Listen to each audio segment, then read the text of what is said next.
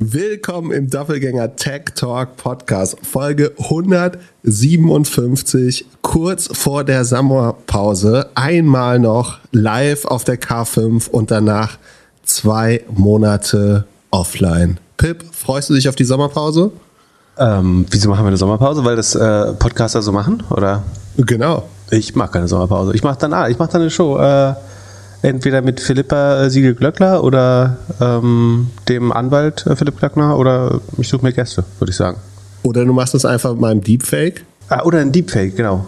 Letztes Mal haben wir noch drüber Witze gemacht, wen von uns man durch AI ersetzen äh, könnte. Und jetzt hat sich herausgestellt, dass die Bürgermeister der Städte Madrid, Wien und äh, auch äh, Bürgermeisterin Giffey von, äh, aus Berlin äh, der, zumindest vorübergehend der Überzeugung waren, sie hätten ein Gespräch mit äh, Vita, Vitali Klitschko oder welchem war das? Sekunde, das muss ich nochmal gucken. Vitali. Vitali Klitschko, genau, dem Bürgermeister von Kiew. Ähm, also die haben sich unter Bürgermeistern äh, gut unterhalten, bis äh, sie gemerkt haben, dass aufgrund der komischen Themen des Meetings äh, es wahrscheinlich sich nicht um den authentischen Bürgermeister handelt. Ja, das, also wenn nicht mal das Büro von, äh, von Städten das hinbekommt, das auseinanderzuhalten, wie lösen wir das Problem? Also ich glaube, Identity ist wirklich es ist ja jetzt schon eine Riesenherausforderung, wie man an Fake-Profilen und so weiter sieht. Aber wie lösen wir das Identity-Problem? Ganz einfach. Postident. Postident. Ich habe auch überlegt, ob man nicht ein, ein einfacheres ID-Now-Verfahren, also für Netzwerke teilweise machen muss oder für verifizierte E-Mail-Accounts oder so. Genau, also ID Now und andere sind ja so Anbieter, in denen man sich zeigen kann, dass man es wirklich ist. Also der Prozess, wenn, wenn man zum Beispiel ein Bankkonto aufmacht, mhm. dann Know your macht man Customer da, den Prozess, ne? Mhm. Genau. In, in, man macht einen Videocall, zeigt seinen Personalausweis, muss den so ein bisschen bewegen, muss sich auch mal so ein, zwei Mal bewegen. Aber selbst das müsstest du ja auch als Deepfake faken können, weil du kannst ja irgendwie zwischen deiner, zwischen der Webcam und dir ein Programm laufen lassen, in dem dann ich so aussehe wie du. Ja, aber du brauchst ein Ausweisdokument, das Originalausweisdokument, das ist das Problem. Äh, du meinst, das kannst du nicht faken? Die Sicherheitsmerkmale ist schon mal nicht ganz so einfach, oder? Also es werden ja mal zwei Sicherheitsmerkmale kontrolliert. Das sollte schon mal deutlich schwerer machen. Ja, oder? ja aber irgendwie sowas. Oder der, der, blaue Haken für Zoom? Können wir das nicht auf äh, blaue Haken für Zoom, aber die, pff, dann muss Zoom ja trotzdem KYC machen. Also KYC genau. ist aber der Customer. Fände ich schon gut, genau. dass du also äh, finde ich das gut. Also ich bin ja gegen die in sozialen Netzwerken fände ich es doof, weil ich nicht für Klarnamenpflicht bin. In so Trusted Communication, also eventuell eine Haupt-E-Mail-Adresse im Verkehr mit Behörden oder so. Äh, oder auch, sagen, womit man ein DocuSign unterschreibt und so weiter. Und für Zoom fände ich es vielleicht okay.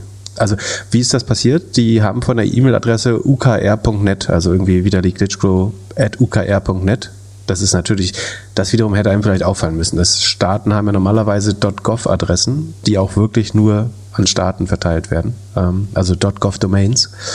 Ähm, da hätte man es verhindern können schon an der Stelle. Ähm, aber ich glaube, es bleibt trotzdem. Und du wirst halt letztlich den Enkeltrick in brutal haben, wahrscheinlich. Also jemand, wenn du ein Foto von, du gehst in eine, eine Wohnung von einem älteren Menschen oder auf, in anderer Art hilflosen Menschen und schaust dir irgendwie, machst ein Foto von einem äh, Bilder vom, vom Enkel oder so. Und dann, wir haben ein bisschen Nebengeräusche heute, weil, weil wir kurz vor der Sommerpause nochmal äh, schnell aufnehmen müssen. Aber wir machen dafür kompakte, gute News. Ähm, und dann am nächsten Tag rufst du FaceTime bei der Oma an und sagst, ähm, äh, der Enkel hat sich mit dem Falschen angelegt und braucht mal dringend 10.000 Euro. Ähm, wie soll die das auseinanderhalten? Also, äh, was heißt nicht mal, das brauchst du nicht mal eine Oma. Ich glaube, ein äh, Drittel der Bevölkerung würde das nicht checken, wenn nicht mehr. Soll ich meinen Deepfake-Filter jetzt ausmachen und du siehst, dass ich eigentlich Jan aus dem Off bin? das, dann hätte er sich schon einiges angehört heute. das wäre lustig. ähm, ja, schöne Grüße äh, von Alex Graf, soll ich sagen, an äh, Jan aus dem Off. Äh, der meint, äh, Jan verdient viermal zu viel Geld.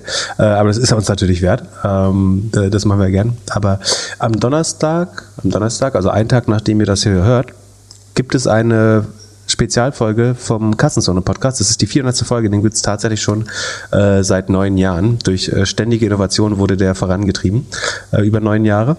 Moment, da bist du der Markus Lanz äh, der Kassenzone sozusagen. Äh, quasi. Äh, Alex Graf ist logischerweise dem Konzept der intellektuelle Leader und äh, ich darf äh, ihm die Bälle zuwerfen. Und ich glaube, wir haben zweieinhalb Stunden oder so äh, aufgenommen. Äh, alles andere wäre sozusagen unter meinem Niveau. Ich fand's, ich habe viel Neues gelernt über äh, Alex. Äh, durfte ihn auch besuchen äh, in seiner Heimat, äh, seiner neuen Heimat. Und äh, finde es ganz gut geworden. Kommt, sollte am Donnerstag rauskommen. Und morgen sind wir, also wenn ihr das hört, heute, ähm, sitzt Glöckler im bestimmt im Zug, nehme ich an, und nicht in seinem SUV nach Berlin. Und dann machen wir abends einen Live-Podcast auf der K5 den wir aber nicht als extra Folge rausbringen, sondern den gibt es als Bonusmaterial äh, in der Samstagsfolge, Wochenendfolge. Ja. ja. Wenn wir noch was aufnehmen, wenn nicht irgendwann in der Sommerpause. Genau. Wir, wir machen jetzt Aktion Doppelgänger füllt das Sommerloch. Das wird der Episodentitel heute, Doppelgänger füllt das Sommerloch, für, damit alle anderen Podcaster Urlaub machen können, äh, in Ruhe und ihre komische Staffellogik beibehalten und äh, damit äh, die Werbekunden trotzdem ihr Budget allokieren können in, in der Zwischenzeit, ziehen wir durch. Aber wir erhöhen bitte nicht mehr den, äh, die Frequenz. Das äh, geht nicht. Ja, sonst äh, nochmal zurück zu Deepfake. Man könnte ja auch so, also als Entwickler würde man ja jetzt annehmen, dass die Videos analysiert werden müssen. Oder also die, die Calls. So ein bisschen wie der Lügendetektor. Das, da müssten doch jetzt, das, das müsste doch jetzt das next big thing sein. Dass du immer parallel eine Art Lügen, Lügendetektor hast, der dann sagt, Pip, der wird gar nicht rot. Der zwinkert gar nicht. Der muss ein Fake sein. Ja, du könntest so Counterintelligence machen gegen die Artificial Intelligence, das äh, irgendwie automatisiert nach Artefakten suchen oder nach anderen kleinen Signalen die dafür sprechen, dass es eventuell nicht, oder du könntest so quasi rechts so einen Pegel haben, der sagt, wie wahrscheinlich ist das gerade, dass es echt oder fake ist. Aber selbst übrigens das ID Now, wie schaffst du es eigentlich? Theoretisch, ich müsste doch nur eine Person bei ID Now bestechen. Also pass auf, ich, oh Gott, also es ist kein Aufruf zu einem, ich, über, ich überlege nur gerade, wie Bulletproof ID Now ist. Ich rufe zu einer Uhrzeit an, wo das, wo relativ wenig, ich habe mal im Callcenter gearbeitet. So nachts um vier arbeiten bei gewissen Anbietern eigentlich nur zwei Leute, die den gesamten Traffic abnehmen. Bei ID Now ist bestimmt ein bisschen mehr. Oder bei irgendeinem ID-Anbieter geht ja gar nicht um das Verfahren. Das ist, die können sich ja rühmen, dass sie sozusagen als Marke so stark sind, dass man sie schon stellvertretend für das Produkt nimmt. Also ich mache das nachts um vier, da gibt es in Deutschland, und ich wähle eine seltene Sprache. Also ich sage, ich spreche nur Bulgarisch oder so. Ähm, oder äh, Kosovo-Albanisch oder so. Ähm, falls das eine Sprache ist. Auch doch äh, hat uns sich neulich ein Taxifahrer, warst du dabei? Als ich war mal, ich glaube in wo waren das? In München beim Taxifahrer, der mir erzählte, dass alle Sprachen seiner Meinung nach auf Albanisch zurückgehen, äh, die, die wir kennen. Wie auch immer. Auf jeden Fall, äh, also ich versuche maximal einzugrenzen, äh, auf welchen Mitarbeiter ich treffen könnte und den besteche ich dann. Und ähm, dann, achso, der muss das mit Fotos dokumentieren. Na gut, kann er sagen, er hat sich dumm angestellt. Und winkt in der Nacht aber fünf falsche Identitäten durch. Ach nee, durch die Dokumentation ist schon schwer zu schummeln und zu sagen, äh, das, das war echt, obwohl es nicht echt war. Das ist nämlich das berühmte, äh, wie heißt das, Oracle Paradoxon oder Oracle Problem. Kennst du das? Das ist, warum ähm, höchstwahrscheinlich die Blockchain nie mit der realen Welt verknüpft wird. Weil am Ende sitzt da immer ein Mensch im Katasteramt, der die Grundbucheinzüge, Auszüge in die Blockchain übertragen muss. Das heißt, du hast ein Zero-Trust-System, äh, was permissionless, trustless ist und alles ist nur auf der Blockchain, aber irgendwo sitzt eine Person, der du ja doch vertrauen musst, die diese Einträge macht, die sagt, ich übertrage jetzt den Kaufvertrag oder den Notarvertrag in die Blockchain oder die Besitzurkunde oder den, den Kredit. Also entweder kannst du auf die gesamte Nicht-Blockchain-Welt nicht zugreifen oder du musst damit leben, dass es doch noch eine Schnittstelle gibt, die eigentlich nicht ähm, zu überwinden ist. Äh, das ist sehr ähm, leidenhaft beschrieben. Wer, wen das interessiert, der kann sich das Oracle-Problem mal durchlesen. Es ist ein relativ gutes Argument gegen viele Blockchain-Use-Cases, wo es am Ende irgendwie Blockchain auf was raufgebaut wird, aber irgendwo sitzt ähm, eine Person, die das dann doch händisch ähm, machen muss. Und das ist letztlich bei Identity ja auch so. Irgendjemand muss das einmal bestätigen und da liegt dann viel Vertrauen und viel Verantwortung auf der Person, die dann eben zum Beispiel KYC macht. Ähm, wobei ich ja schon das Gefühl habe, mir ist jetzt nicht auf Anhieb eingefallen, wie ich äh, ID Now wirklich äh, umgehen kann. Äh, selbst sozusagen mit krimineller Energie. Weil dadurch, dass das dokumentiert wird und so, müsstest du mehrere Personen haben. Ist kompliziert, glaube ich. Schwerer als gedacht hätte. Es handelt sich hierbei nicht um Anlageberatung. Keine spezifischen Kauf- und Anlageempfehlungen. Keine Anlageberatung, keine Rechtsberatung, keine Steuerberatung und auch keine Aufforderung zum Kauf oder Verkauf von Wertpapieren. Die Verantwortung für solche Trades liegt bei euch. Philipp und Philipp haften nicht für eure Verluste. Philipp und Philipp und Philipp können die Risikodisposition der HörerInnen nicht einschätzen. Ihr entscheidet selber, was ihr kauft und tragt dafür auch die Verantwortung. Alles könnt ihr auch nochmal unter doppelgänger.io slash Disclaimer nachlesen. Hast du einen Spartipp für uns? Bin ich heute dran? Mein Spartipp, Küchensteuer äh, sparen. Also wer, glaubt, er empfängt äh, ausreichend Leistung dafür oder so, der darf das nicht. Also prinzipiell sagen, ich will niemanden in seinem Glauben äh, irgendwie ähm, angreifen oder äh, despektierlich mich gegenüber Religion äußern. Aber das Konstrukt der Kirche finde ich overpriced. Wer glaubt, dass das 3%, 3 oder bis zu 3% ähm, de, de, des Einkommenswertes, dann darf das gern freiwillig zahlen. Aber in harten Zeiten ist das ein guter Weg zu sparen, würde ich sagen. Ich finde, äh, Value for Money ist relativ schlechter. Das wäre mein Spartipp. Aber sagen, großen Respekt vor allen, die in Gemeinden wichtige Arbeit leisten. Ähm, ich weiß, dass das super wichtig ist. Ich finde trotzdem, dass äh, die, die Kirche nicht, kein gutes Konstrukt ist, um das zu verwalten. Ich freue mich auf die Kommentare in unserem Discord-Server und überall anders darüber. Genau.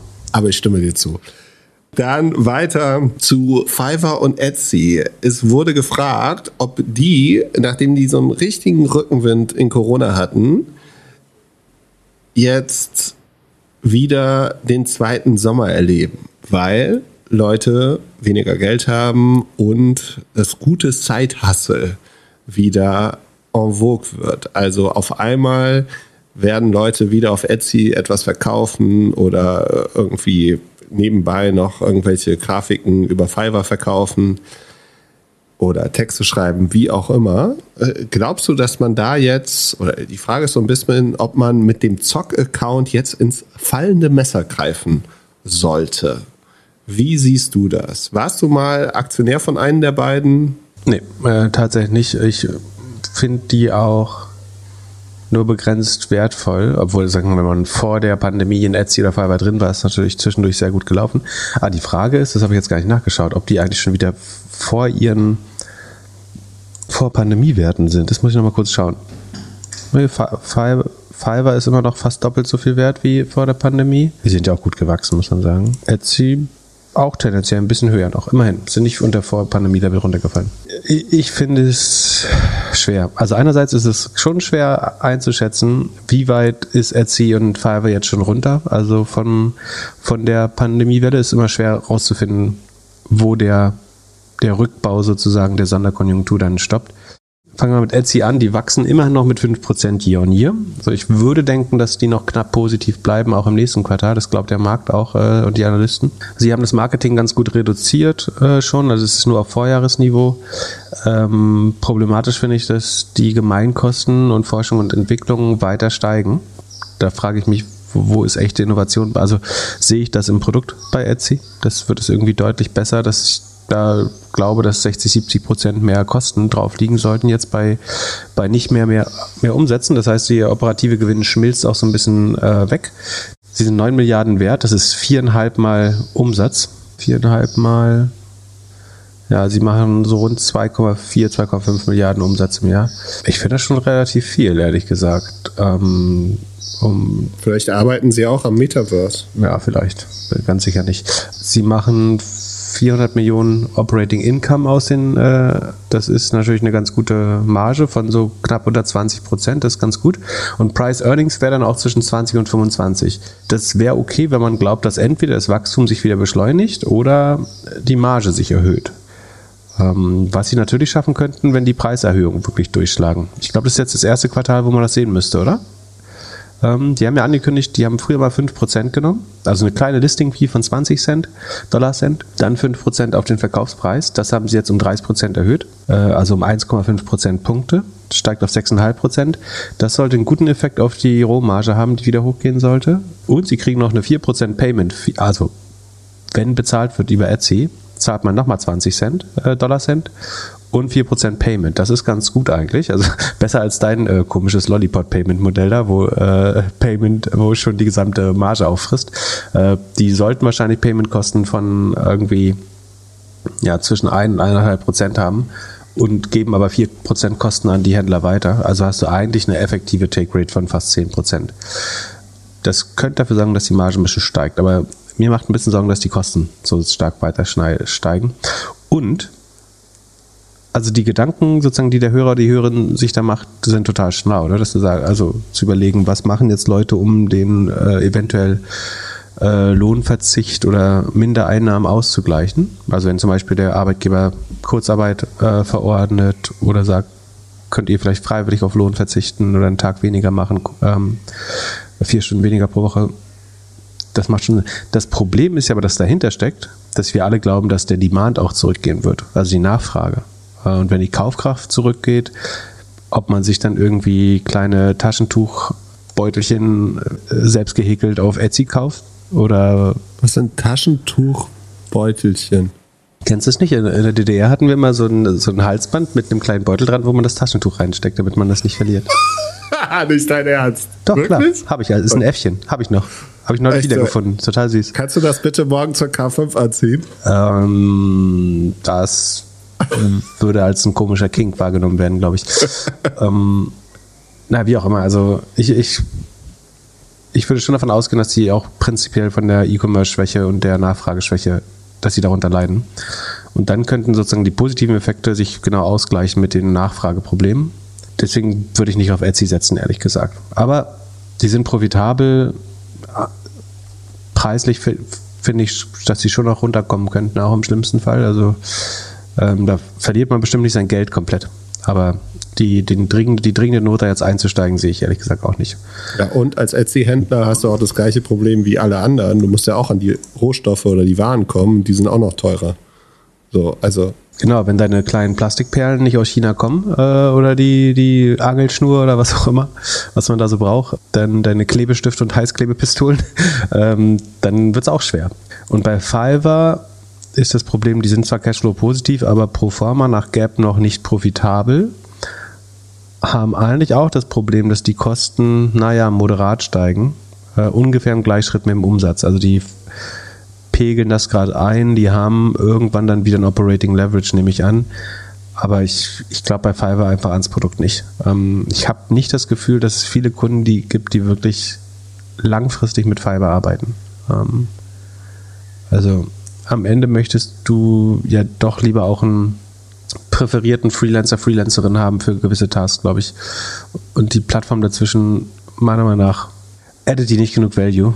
Sorry für das, äh, für die englische Sprache, aber ich sehe das, was neben die Take Rate ist, glaube ich, äh, über 30 Prozent Sekunde, ja, 29,6 Prozent, knapp 30 Prozent. Ich glaube nicht, dass das langfristig so richtig gut funktioniert. Das äh, ist bestimmt immer für Leute der Einstieg.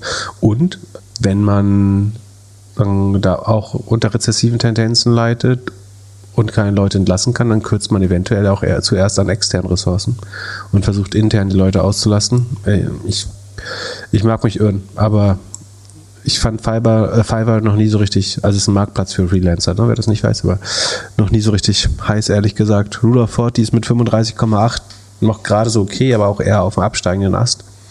Ähm, Magic Number sieht ganz gut aus, also sie gewinnen einigermaßen effizient noch einen neuen Umsatz hinzu. Aber aufdrängen tut sich das auch. Wir können noch mal aufs Multiple gucken. Ist, glaube ich, auch bei 3,9 oder 4 oder so Sekunde. 3,8, genau. Und halt eben noch werfen noch nicht wirklich Geld ab. Na, ich mag es nicht. Also wer das will, es ist jetzt auch keine Wette, wo ich jemanden vorwarnen muss. Kann man schon auch probieren. Wenn der Markt wieder hochgeht, dann geht das bestimmt auch mit hoch. Aber ich habe nicht das Gefühl, dass jetzt was ist, wo ich denke, jetzt da bin ich auf was ganz Spannendes gestoßen, ehrlich gesagt. Apropos Markt hoch. Irgendwie geht alles wieder hoch. Was ist denn da los? Habe ich jetzt ja, meine, meinen Fonds im richtigen Timing gekauft? Ist der schon im Plus wieder? Positiv, grün. Glückwunsch, herzlichen Glückwunsch dazu. Ja, der Markt zieht so ein bisschen Optimismus. Vielleicht, weil man sich an die schlechten Nachrichten gewöhnt hat und es kommen keine neuen schlechten Nachrichten immerhin. Da braucht es vielleicht nochmal die nächsten Inflationszahlen. Wenn die dann wieder schlimm sind, dann ist äh, wieder alles traurig. Ähm, was ganz interessant, äh, gestern hat gegen die gute Marktstimmung CTS Inventim aber tatsächlich dann 7% verloren. Das haben wir am Freitag gesagt, wobei da frage ich mich, warum das, also angeblich, tatsächlich wegen der Angst vor Spotify, haben die 7% verloren. Wobei dann hätte es ja Freitag passieren. Also wir haben das ja Freitag aufgenommen dann, also Montag hat dann noch, glaube ich, ein Analyst von der Bärenberg Bank äh, geschrieben, dass das gefährlich sein könnte langfristig. Aber ein bisschen verspätete Reaktion. Aber so, wer das gespielt hat, hat dann Glück gehabt, vielleicht. Ja. Könntest du mir erklären, was das Principal-Agent-Problem ist? Uh, jetzt habe ich vergessen der nachzuschauen. Also äh, das ist prinzipiell, dass eine der beiden Parteien die Leistung der anderen nicht einschließen, äh, einschätzen kann. Also sagen wir mal, du kannst es auf fast jede Arbeitsbeziehung oder Geschäftsbeziehung beziehen. Sagen wir, du, du bist ein Fondsmanager und in vielen Disziplinen so mittelmäßig begabt und du willst Experten einstellen äh, für ganz viele Fachgebiete. Dann ist ja das Problem, dass du eigentlich nicht feststellen kannst, wie gut die wirklich arbeiten. Also ob die wirklich gut arbeiten oder nicht, weil du hast eine Informationsasymmetrie. Also es beruht, ähm, wenn ich mich nicht irre, immer auf einer Informationsasymmetrie. Also die eine Seite weiß eigentlich nicht gut, was die andere macht, weil sie es nicht einschätzen kann, weil sie nicht Zugang zu gleichen Informationen hat. Das ist die Erklärung. Ich Sekunde, jetzt google ich es nochmal, bevor ich Quatsch erzähle, das wäre unheimlich peinlich. Ähm, Principal Agent Theory. Es kommt auf jeden Fall aus der, ähm, ist das Neo, Sekunde, wie heißt das? ähm, Sekunde, genau, neue Institution, Institutionenökonomik ist das. Ja, scheine ich recht zu haben. Sekunde. Also die, die, man kann auch sagen, was die Konsequenzen daraus sind. Wo steht das hier? Äh, also es gibt so, ich habe jetzt nicht keine vollständige Liste, aber ähm, was du dann in der Regel machst, ist zum Beispiel äh, Signaling, dass du, ähm, also ich, ich lasse mir ein Logo, äh, ja, ein, wie sagt man, ein Gütesiegel geben, also ein Meisterbrief zum Beispiel oder äh, ein TÜV-Siegel ähm, damit kann ich das so ein bisschen nach außen demonstrieren, äh, dass ich die Arbeit wirklich gut mache. Kannst Anreizsysteme setzen. Also ich gebe dir zum Beispiel, weil ich nicht weiß, ob du das gut machst, gebe ich dir einen Bonus und beteilige dich am Erfolg. Damit dann habe ich unsere beiden Anreize aligned. Reputation äh, gilt als eine der Lösungsmechanismen. Also dass du einfach immer gut arbeitest und dass sich das irgendwann rumspricht und dann auch der Nächste darauf vertrauen kann, ja, und so kann man nicht mal durchlesen. Keine Ahnung. Lernt man irgendwann ganz am Anfang in BWL. Aber prinzipiell hatte ich äh, nicht Unrecht mit meiner Erklärung. Hast du es verstanden soweit? Ich, genau. Sebastian hat gefragt, dass wie es aussieht mit Investor Reportings, wie oft die kommen, ob die vierteljährig kommen und wie das überhaupt abläuft, also ob es einen Call gibt und wie man halt dann schafft, dass nicht ein Principal Agent Problem vorliegt. Also gibt es einen Call, gibt es Slides, wie sieht es aus? Jetzt du hast ja irgendwie so zwei, drei Hände voll Investments jedes Jahr. Das heißt, da müssen ja ganz schön viele Reportings reinkommen. Genau, also das Principal Agent Problem wäre in diesem Fall, dass der Gründer oder die Gründerin natürlich mir erzählen kann, was sie will. Äh, und ich erfahre spätestens bei, erst bei der Due Diligence der nächsten Funding-Runde, dass irgendein Investor sagt, ich investiere nicht, weil das und das. Und bis dahin konnte ich es gar nicht beobachten, was wirklich passiert ist. Damit muss man aber auch so ein bisschen leben. Äh, wobei man, man muss ja nochmal unterscheiden zwischen sagen VCs, die typischerweise so 10, 15 Prozent äh, oder sagen wir zwischen 5 und 15 Prozent von einer Runde für sich allein nehmen und damit dann auch signifikante Shareholders werden oder irgendwelchen Angels, die da unter 1 Prozent haben. Du, du lässt dir gewisse Informationsrechte in der Regel im, im Shareholder Agreement schon zusichern, also dass du dich informieren kannst, wenn du möchtest. Reportings, ich glaube, ich, ich finde es gut, wenn man einmal im Monat so, ein, so eine Update-E-Mail bekommen. Die kann aber durchaus die Länge von einer A4-Seite haben oder es kann ein Notion-Dokument sein oder über eines dieser Shareholder-Management-Systeme äh, auch funktionieren. Das finde ich eigentlich schon ausreichend. Ein Call kann man, wenn dann, maximal vierteljährlich machen. Äh, ich hätte überhaupt kein Interesse, einmal im Monat zu, zu telefonieren. Also A, hat die Firma ja Besseres zu tun. Beziehungsweise sollten Sie das, wenn dann aktiv anfragen, wenn Sie Hilfe brauchen von gewissen Angels, dann können, kann die Firma das von sich aus natürlich machen. Aber ich glaube, man sollte eher nicht overreporten. Also die Vorbereitung der Folien dauert ja auch irgendwie zwei Stunden oder so. Ich glaube, ein sehr leichtes Format, irgendwie so Challenges, Achievements, also Herausforderungen, äh, was hat man erreicht, was funktioniert nicht, wo braucht man Hilfe, das einmal im Monat rumzuschicken. Äh, das ist, glaube ich, so gute Praxis. Gibt es da nicht so ein Vierer-Ding, good, bad und was noch? Ähm, ich glaube schon mal die Frage sagen, wo kann man helfen und oft wird so äh, Hires und sowas noch inkludiert. Gibt es verschiedene Systeme, genau. Und reagierst du da wirklich drauf? Also manchmal, manchmal ja, manchmal nein. Es ist auch so ein bisschen, ehrlich gesagt, so, dass wenn wenn du in gute Gründer investierst, dann habe ich auch nicht das Gefühl, dass ich, dass ich meinen Investment monitoren muss. Ich habe denen das Geld gegeben, weil ich glaube, dass die Firma, dass die Firma gut exekutieren. Und wenn die Hilfe brauchen, dann können die mich ansprechen. Wenn nicht, bin ich total froh, wenn die ihr Ding machen äh, und sich aufs Business konzentrieren und nicht auf meine Informationsrechte. Wie gesagt, das kann ein VC, der, der mehr investiert hat, nochmal deutlich anders sehen. Die haben dann in der Regel auch irgendwie tatsächlich einen monatlichen Call vielleicht nochmal oder so. Oder eben ihr Board-Meeting sowieso.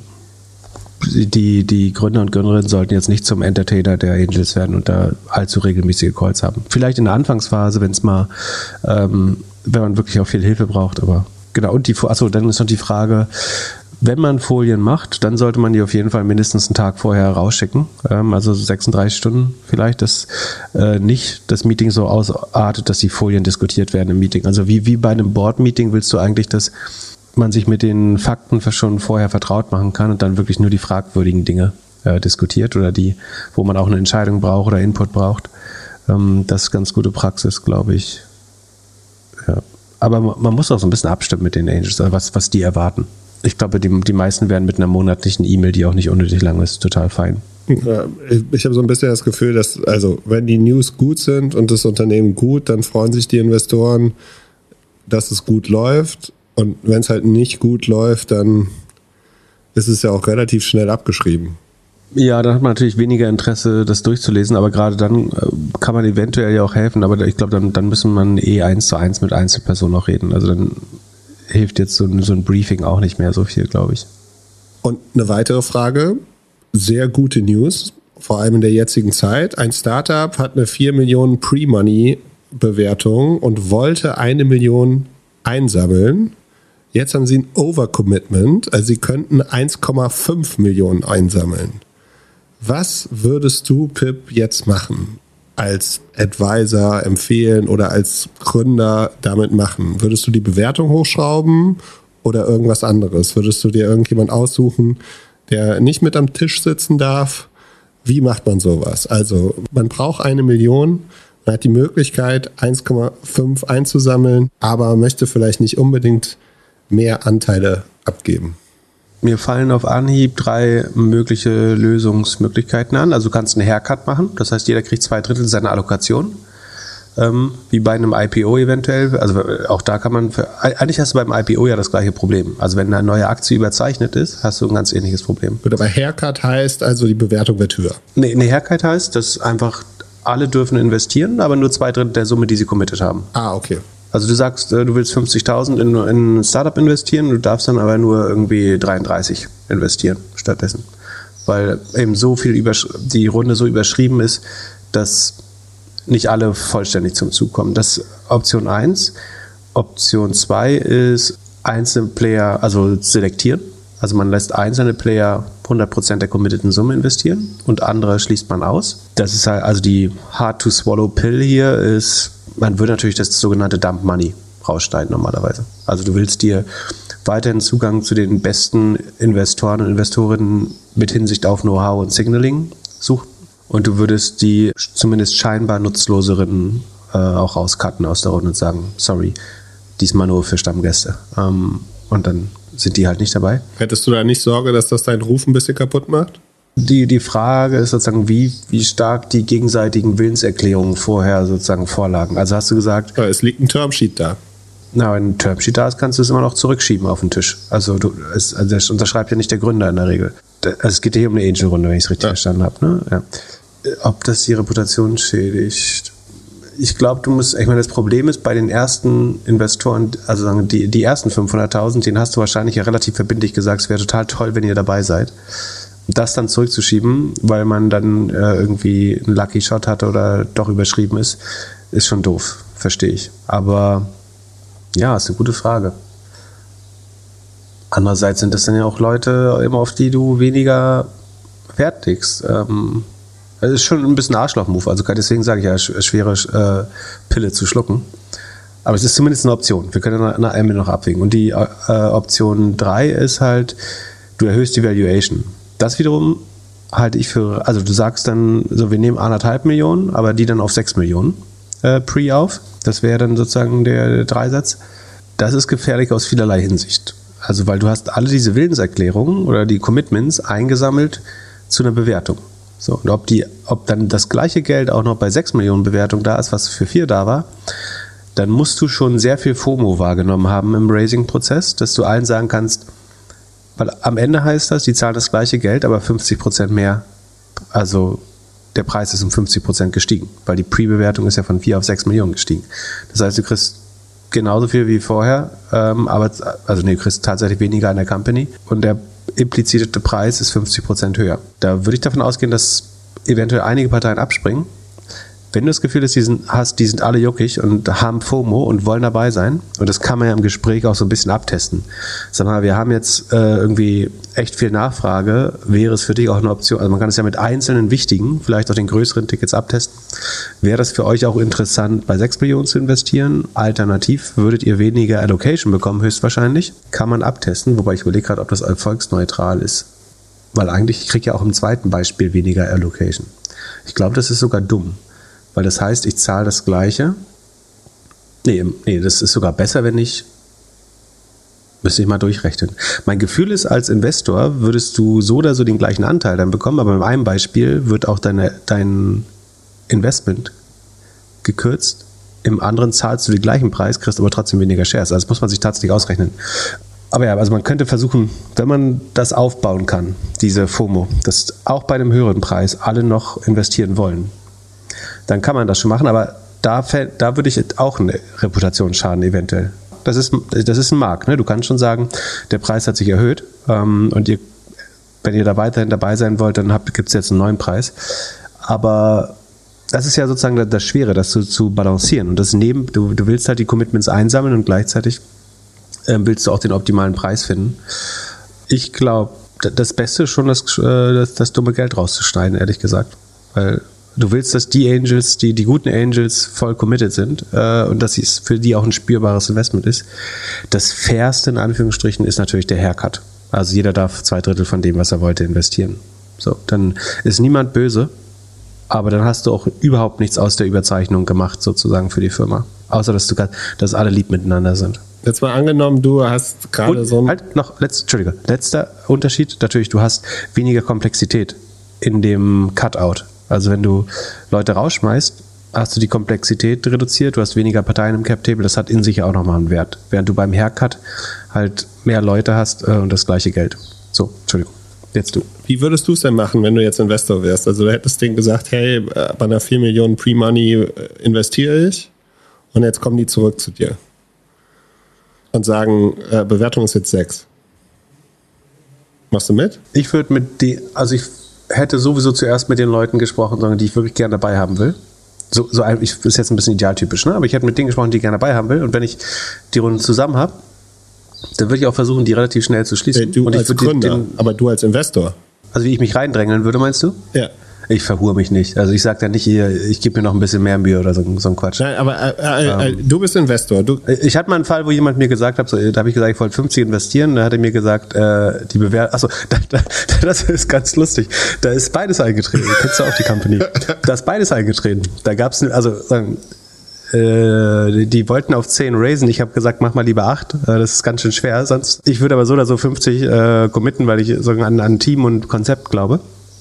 Und dann hat mir jemand später geschrieben, äh, wir haben jetzt einen Investor, der, also die Runde wird jetzt auf 12 Millionen, also 50 Prozent über dem, was ich schlau fand, stattfinden. Und du kriegst 30 statt 50. da habe ich dann gesagt, dass das jetzt eine 600 Millionen Firma werden muss, damit das Spaß macht. Ähm, sozusagen, weil mein Anteil so klein geworden ist durch die äh, sozusagen Verbesserung im Anteil und in der Bewertung. Aber, aber, äh, aber du bist drin. War ich dem Grunde, war ich, war ich dem böse dafür? Nee. Das ist ein gutes Beispiel. Ich war nicht böse dafür. So, das äh, zeigt mir auch so, dass er das ähm, oder die, das Team, das die wahrscheinlich auch bei der nächsten Runde wieder die optimale Bewertung rauskriegen werden. Von daher, ich, ich fände es schlimmer, wenn, also wenn ich mit jemandem über ein spannendes Projekt diskutiere und dann sind die bereit, über die Bewertung zu diskutieren und äh, nach fünf Minuten rummäkeln äh, an der Idee, sagt jemand, sagen, was werden, wenn die Bewertung 20% niedriger wäre? Äh, das ist ja das Gegenteil von FOMO. So, dann denke ich, ich, ich fahre einfach noch ein bisschen, vielleicht wird es noch niedriger. Beziehungsweise will ich da eigentlich schon gar nicht mehr investieren. Also ich persönlich wäre nicht böse. Wenn mich jemand rausschneidet, fände ich schade, aber dann denke ich so, die müsste das, das Gründungsteam muss einschätzen, ob das ein Match ist oder nicht. So, ich muss darauf vertrauen, dass sie es richtig machen. Und wenn sie glauben, dass ich nicht da reingehöre, dann werde werd ich mich jetzt nicht prostituieren, um da noch irgendwie reinzukommen. Das, gibt Leute, die, die das machen, ist auch okay. So, wenn man unbedingt irgendwo rein will, kann man es doch machen. Ich glaube, das, das ist eine Fähigkeit der Gründer, ist da den perfekten Match zu bauen. Deswegen würde ich eigentlich den Cap-Table kuratieren und keinen Haircut machen. In den letzten Monaten sind ja die, vor allem die Tech-Firmen an Bewertungen runtergefallen, also an den Börsen. Merken wir jetzt oder sehen wir jetzt die Resultate daraus? Werden jetzt Firmen alle private genommen? Du hattest zwei Beispiele hier bei uns. Zendesk und Anaplan, was auch immer die machen. Genau. Zendesk kennst du doch. Zendesk kenne ich, klar, Also- aber Anaplan? Anaplan ist Financial Planning, also sozusagen in, in der, dein Income Statement möglichst gut zu verstehen und dein Cashflow und so weiter möglichst gut zu verstehen über die Zeit. Also du sagen, du bist ein Modeunternehmen, du dein Inventar verändert sich ständig, wird abverkauft, du musst Neues hinzukaufen und das hilft dir bei der Finanzplanung, um zu schauen, dass du immer genug Geld da hast äh, und so weiter. Ähm, und Zendesk ist eben Customer ähm, Service äh, Plattform. Und die sind jetzt in ihren Bewertungen so weit gesunken, dass im Fall von Zendesk hat ein äh, Private Equity Konsortium äh, zugeschlagen. Sekunde, ich guck mal, wer dabei war. Krass, aber Zendesk ist ja immer noch fast 10 Milliarden, also 9,2 Milliarden wert.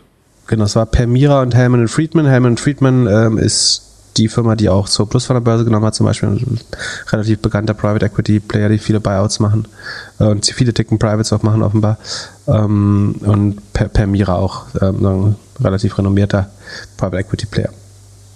Und genau, Zendesk 10 Milliarden und Anaplan hat Thomas Bravo gemacht, über die haben wir mal geredet. Ähm, die hatten sich angeblich mal kurzzeitig für Twitter interessiert, ähm, haben Anaplan auch für 10,4 Milliarden äh, private genommen. Ähm, was relativ spannend ist, die Firmen wa- wachsen beide mit 30 Prozent ungefähr. Also Anaplan ist 32 Prozent ein klein bisschen schneller äh, als Zendesk. Aber Zendesk ist schon bei 1,6 Milliarden ARA und Anaplan nur bei 700 und trotzdem kriegen beide die gleiche Bewertung. Also irgendwas, also entweder ist Zendesk ein Riesenschnäppchen oder Anaplan hat wirklich gut verhandelt äh, oder mehr, mehr FOMO erzeugt. Die haben auch eine höhere Prämie letztlich bekommen beim Ticken Private. Aber ja, das werden wir wahrscheinlich jetzt mehr sehen, dass einerseits die starken Companies, die noch auf Cash sitzen, und das sind oft GAFAs oder größere, äh, sagen reifere Tech-Unternehmen oder Private Equity-Unternehmen, die Firmen kaufen, die einen starken Cashflow, äh, Free Cashflow haben. Ich gucke mal kurz äh, bei Zendesk, äh, was da hängen bleibt. Können wir ja eigentlich bei der K5 die großen fünf E-Commercer, die jetzt private genommen werden, machen. Willst du das machen? Ich kann, also für, für die Doppelgänger-Hörer kann ich die Kurzversion schon mal. nee, nee, nee, ist exklusiv, Mal- exklusiv gibt es am Freitag, äh, Samstag im Doppelgänger Okay, Talk. dann, dann stellst mir die Frage nochmal äh, auf der K5. Aber die Antwort wird enttäuschend sein, das sage ich dir jetzt schon. Ähm, also Zendesk hat noch eine negative operative Marge. Jetzt denkt, fragt man sich, wie kann Private Equity Unternehmen die kaufen, wenn die kein Geld drucken, weil die müssen, wollen die ja beleihen. Aber immerhin äh, am 300 Millionen Levered Free Cashflow oder 147 Millionen ähm, Operating Cashflow. Und damit könnte man jetzt wahrscheinlich zumindest die Hälfte der Übernahme ähm, gut finanzieren ähm, und dann hoffen, dass die Märkte irgendwann sich wieder, wird es wieder Multiples wie 2021 geben? Höchstwahrscheinlich nicht in den nächsten fünf Jahren. Das wäre sehr überraschend. Ne? Also wir werden diese Multiples in absehbarer Zukunft nicht sehen. Ist es möglich, dass Wachstum wieder ein bisschen höher bewertet wird? Vielleicht doppelt so hoch wie jetzt oder 40, 50 Prozent höher? Das schon eher.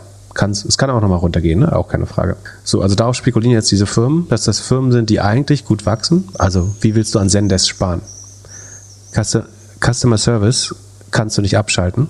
Ähm, Im Gegenteil, die Automatisierung hilft sogar. Ähm, das heißt, Zendex sollte weiter verhalten wachsen. Die wachsen nicht mehr unheimlich schnell, aber so mit 30 Prozent, das ist ganz gut. Ähm, sozusagen, wenn man dann die Cashflow-Marge dazu rechnet, weiß man auch, dass sie äh, über der Rule of 40 sind. Klar, aber denen können ja trotzdem irgendwie ein Drittel ihrer Kunden absterben. Ah, Da wäre ich mir nicht so sicher. Da wäre ich mir nicht so sicher. Das ist, ist ja nicht ein Drittel der Wirtschaft, die keinen Customer Service mehr braucht. Vielleicht wachsen sie ein bisschen langsamer, aber ich glaube, das das hat so infrastrukturellen Charakter und es hängt wenig, glaube ich, vom tatsächlichen Konsum ab. Das, ich glaube, das kann man, ist so ein bisschen wie Cyber Security. So richtig gut kannst du daran nicht sparen. Vielleicht brauchst du, wenn du weniger Buchungsvolumen hast, brauchst du weniger Seats. Aber naja. Ja, und äh, dann hat da eben ähm, Permira und wer was, also Helmut Friedman zugeschlagen und hoffen, dass sie es wahrscheinlich später dann wieder an die Börse bringen können zu einem besseren Preis äh, und dass es zwischendurch weiter wächst. Und vielleicht sehen sie auch schon, wo man es noch profitabler machen kann, ob es da noch Kosteneinspareffekte gibt oder ob sie es ähm, über andere Partner noch besser vertreiben können. Ähm, genau, und ähnliches passiert bei Anaplan. Das wird, also ich glaube, so bei Price Sales von unter 5, ähm, also wenn das so unter einem 5er Umsatzmultiple sitzt und eine mindestens 10%ige Free Cashflow Marge hat, dann ist das prinzipiell Übernahmematerial, glaube ich, für, für Private Equity. Ähm, und das ist insofern gut, dass es natürlich für so eine Art Bodenbildung sorgt. Also es wäre unwahrscheinlich, dass jetzt ein Zendesk auf dreimal Umsatz gefallen ist, weil sozusagen mit zunehmender, sagen, schlechteren Bewertung es immer attraktiver wird, das einzusammeln für jemand, der da sehr kühl die Cashflows durchrechnen kann. Ähm, von daher ähm, gibt es da schon so einen Glasboden. Es gibt natürlich auch eine Phase der totalen Panik, wo eventuell selbst ein Private Equity Unternehmen das nicht mehr anpasst, anfasst, weil sie nicht glauben, würde man das glauben, dass man es in den nächsten fünf Jahren nicht mehr, doch nach fünf Jahren verbessert sich die Lage wieder. Also der Investmenthorizont ist so sagen, rund fünf, maximal ähm, sechs, sieben Jahre, äh, aber das ist schon eher doof ähm, für ein Private Equity Unternehmen und in fünf Jahren sollte sich das irgendwie schon normalisiert haben. Wenn nicht, haben wir ganz andere Probleme. Ähm, von daher gibt es dann eben so einen, so einen unteren Boden. Wenn man profitabel ist. Das Problem ist halt, wenn man noch nicht profitabel ist, dann ähm, kann man das, den, die Übernahme nicht so gut leveragen, also weil du nicht die Firma so stark verschulden kannst, was es ja besonders attraktiv macht äh, für Aussicht eines Private Equity Unternehmens, dass man quasi einen Teil der Übernahmesumme als Kredit aufnimmt und auf die neu zu gründende Holding überwälzt und dass dieser Kredit dann aus den Cashflows der übernommenen Firma zurückgezahlt wird. Die Firma senkt dann im Fortschritt mit dem Investment ihren Schuldenstand wieder und dann verkauft man eine weniger verschuldete Firma später weiter oder bringt sie an die Börse. Ähm, genau, das sieht man, kann man sich rückwirkend bei TeamViewer ganz gut anschauen, wie sich der Schuldenstand entwickelt hat über die Zeit. Ähm, das war ja auch von Permira zum Beispiel. Ja, also die haben, äh, da haben sie zum Beispiel auch schon Erfahrung. Ähm, ja. Kann es sein, dass sich Elon Musk gerade versucht zu verstecken, weil er keine Lust auf seinen Twitter-Deal hat? Ja, also die Frage ist, sollen wir besorgt sein? Elon Musk hat seit einer Woche nicht mehr getwittert. Also, also, also der normalerweise erkennt man daran, ob er twittert, dass er atmet oder einen Puls hat. Ähm, jetzt hat man seit einer Woche nichts mehr von ihm gehört. Ähm, ich weiß nicht, ob man seinen Jet verfolgen kann, ob er irgendwie rumgeflogen ist oder so, aber ist ja schon sehr untypisch, dass er komplett untertaucht, eigentlich. Ähm, dann gab es News, The Information, alle Links von heute sind wieder in den Show Notes drin. Ähm, The Information hat äh, gesagt oder durchgestochen bekommen, dass im Fremont äh, Campus von Tesla, also Elon Musk hat ja sagen, ausgerufen, dass man wieder zurück ins Büro muss. Ähm, dass irgendwie die, die Leute nicht mehr zu Hause nicht arbeiten dürfen, sondern dass sie in, zurück ins Office müssen und dort äh, unter Aufsicht Arbeit, zu arbeiten haben in Zukunft, damit sie auch leisten.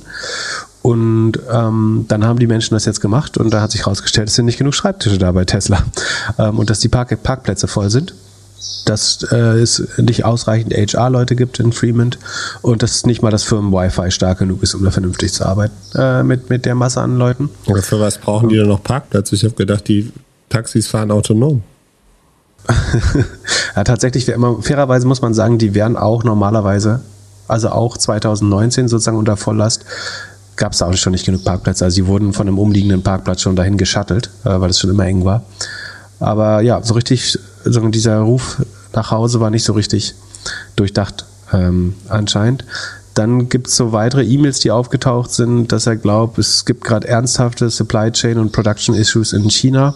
Ähm, also man muss vollkommen neidlos anerkennen, dass kein Unternehmen die Supply Chain Krise so gut managt wie Tesla, weil sie sehr teilweise unabhängig sind von äh, Chips und äh, Halbleitern, etwas mehr als andere ähm, Hersteller, weil sie das unter der eigenen Kontrolle haben aber langsam scheinen auch sie Probleme mit Zulieferern ähm, zu bekommen.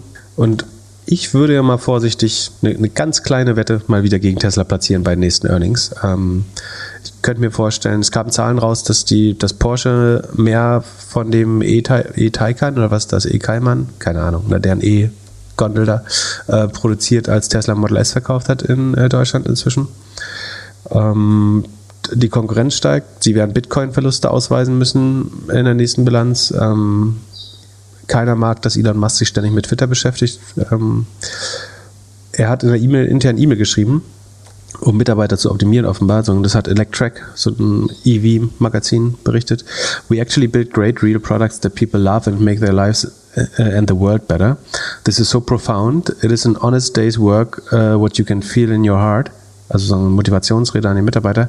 Whatever else is going on, on in this messed up world, um, know that at least what you are doing is uh, pure goodness and that I have infinitely more respect and admiration for you than, the, than for the richest person on Wall Street.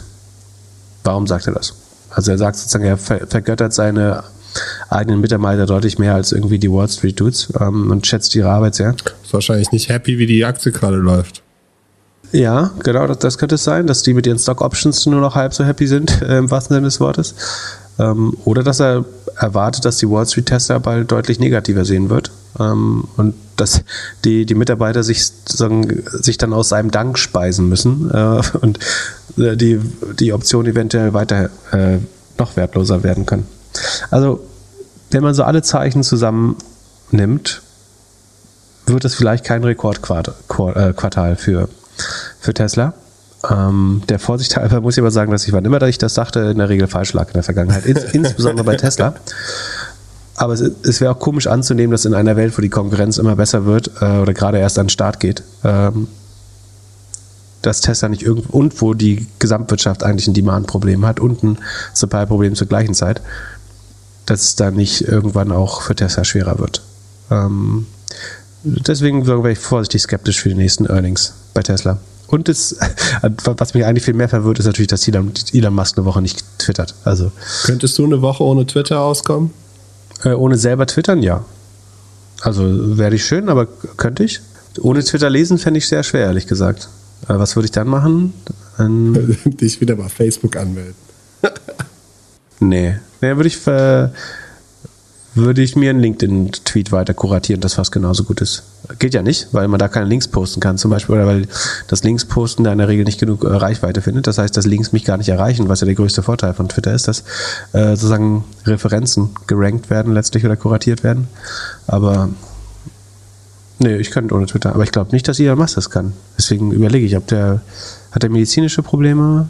Ähm, will er beweisen, dass er ähm, weil er angeblich wieder sechs Tage in der Fabrik arbeitet jeden Tag, dass er 100% fokussiert. Ich glaube, man hat ihm übel genommen, dass er so fokussiert war auf den Twitter-Deal und auf sein ähm, Twitter-Game, sein eigenes. Ich glaube, er weiß, dass er ordentlich abgemoddert wird nach den nächsten Zahlen und will schon mal vorsorglich ähm, Reue zeigen und nicht, nicht noch eine dicke Lippe machen. Wir haben nämlich, äh, es ist der letzte Donnerstag, Mittwoch im, ähm, im Juni und danach kommt die Earnings Season wieder in, in äh, zwei Wochen rund, kommen die ersten Ergebnisse. Super. Dann lass jetzt nochmal vier schnelle News von Pip machen und dann sind wir fertig genau. für diese Folge. Genau, dann darfst du endlich äh, auf, auf deine dringenden Termine. Also, wir haben äh, wirklich schöne News. Also, äh, dein, äh, du darfst den Quick Take machen. FTX, die äh, Kryptobörse von Sam Bankman-Fried, einem der jüngsten Milliardäre der Welt, äh, es wird kolportiert, dass die eventuell sich an Robinhood, also im Moment beteiligt hat er sich schon. Er hat im Januar 8, rund 8% gekauft an ähm, Robinhood und jetzt wird spekuliert, ob es eine Übernahme geben könnte. Why not? Sind doch seine Kunden, oder? Ist doch bestimmt witzig. Ja, also FTX will angeblich in Aktien gehen und sie könnten natürlich, man muss sagen, es ist natürlich unheimlich schwer, diese Generation, also wie willst du jemanden, der bei einem relativ guten Produkt, nicht aus moralischer Sicht, aber aus sozusagen Usability-Sicht, bei Robinhood jetzt in den Aktienmarkt rein. Also welcher Amerikaner, der jung ist und Bock auf Krypto hat oder auf Aktien oder Amerikanerin, also wer von denen ist noch nicht auf einer Kryptobörse oder würde von Robinhood wegwechseln? Das ist ja schon relativ schwer. Ich glaube, dass es auf jeden Fall viele Leute gibt, die Coinbase und Robinhood nutzen. Und wenn du dann auf einmal nur noch ein Login hast, kann es halt schon sein, dass die Leute von Coinbase rüberholen. Aber deswegen nochmal den ganzen KYC-Scheiß machen und so? Musst du ja nicht, bist ja drüben. Also schon ein Angriff auf Coinbase. Also ich, ich glaube, es wäre schwer, die Leute neu zu akquirieren und deswegen, so billig wie Robinhood gerade ist, wäre es opportun, vielleicht die Kunden einfach einzukaufen. Aber dann äh, kommt auf jeden Fall auf die Belegschaft von Robinhood was zu, weil ich ja glaube, dass die, ähm, äh, dass die relativ teuer sind, alle. Die Kryptoentwickler bei FTX werden ja bestimmt auch nicht wenig verdienen. Ja, davon werden ja viele vielleicht auch wieder günstiger in Zukunft. Also so, ähm, da gibt es ja immer weniger. Dann weitere Leute, schnelle. News von Pip. Coin, Coinflex, so eine der DeFi-Monster, wo man auch so tolle Zinssätze haben Noch kann, nie gehört. mu- musste die Auszahlung an Kunden äh, einfrieren bis zum 30. Juni. Angeblich, weil einer der Kunden sich 47 Millionen geborgt hatte äh, bei Coinflex und nicht in der Lage ist, diese zurückzuzahlen. Ähm, so aufgrund dieses Lawineneffekts wahrscheinlich, der durch die Pleiten oder fast Pleiten anderer Plattformen ähm, äh, entstanden ist. Und Coinflex beruhigt die Nutzer und sagt, ab dem 30. Juni kann das Geld wieder zurückkommen. Und zwar geben sie einen Recovery-Token heraus, der dann sogar 20% Zinsen bringen soll. Das hört sich nach einem riesen Piep ab an. Das ist die Definition eines Ponzi-Schemes, würde ich sagen, dass du sagst, damit wir die vorherigen Kunden auszahlen können, geben wir neue Anteile raus äh, oder einen neuen Token raus, um Geld neuer Kunden ein, einzusammeln. Und die, den versprechen wir aber schon mal, dass, zwa- äh, dass 20% Zinsen darauf. Nur es ist noch unklar, woher die 20% Zinsen dann später kommen sollen. Wahrscheinlich von neuen Anlegern, von, den, ähm, von einem Recovery Redemption Token äh, oder so. Äh, oder ich, ich weiß es nicht. Ähm, ist nicht, nicht vertrauenserweckend. Ähm, auf jeden Fall. So, was noch passiert? Ähm, es gibt eine kurze Antitrust-News. Äh, Eine dän- eine dänische Jobbörse ähm, hat sich bei Google oder bei der EU beschwert gegen Google Jobs. Äh, Das war zu erwarten, dass das passiert. Ich glaube, es ist auch nicht, nicht die erste, aber es hagelt da weiter. Kat- ähm, Antitrust-Beschwerden äh, bei der EU-Kommission gegen Google. Und das letzte ist, ach nee, das, achso, nee, das hatten wir schon. Und dann gibt es noch Gerüchte, dass Meta eventuell ähm, The Sandbox, also die, die Firma mit dem Kürzel Sand, übernehmen will und sich das Metaverse hinzukaufen. Äh, über, also Sand ist ja sozusagen Schaufelanbieter Metaverse, oder wie würde man das, würde man das nennen? Ja. Oder ein eigenes, einigermaßen fertiges äh, Metaverse. Und jetzt gibt es Gerüchte, dass äh, Meta das einfach kaufen will, statt es selber zu bauen, wahrscheinlich um Zeit. Uh, das bedeutet, der Sandcoin geht wieder ab, oder was? Könnte es heißen, ja. Dann. Hm. Der sollte, sollte zumindest darauf reagieren. Er reagiert, aber der muss auf jeden Fall noch ein bisschen äh, arbeiten, um sein All-Time-High Ist, von 7,50 Dollar, 7,50 Euro zu erreichen. ist halt die Frage, ob das auch durchgeht. Also darf Facebook die akquirieren? In, dem Bereich sind sie ja nicht beherrschend oder so. Ähm, es kam noch eine lustige Studie rauf, dass äh, McKinsey schätzt das Metaverse, den Metaverse-Markt bis 2030 auf 5 Trillionen US-Dollar. Da reden wir dann morgen nochmal auf K5 drüber, ob äh, wie, wie 5 Trillionen eigentlich da zusammenkommen. Boah, die Präsentation würde ich gerne mal sehen. Kannst du dir angucken, ist öffentlich, glaube ich. Oh. Muss, muss man Oh, nee, googeln. ja, es war eigentlich ein Witz. Ich will es eigentlich nicht Vielleicht packt wissen. Jan die, Jan die in die Shownotes. Top. Falls ihr bis hier ausgehalten habt, nehmt mal euren Terminplaner zur Hand und geht auf nächste Woche, Mittwoch, 6. Juli, 21 Uhr. Schreibt rein Doppelgänger and Friends auf Twitch. Twitch schreibt man T-W-I-T-C-H. Bis dann. Ciao, ciao. Peace.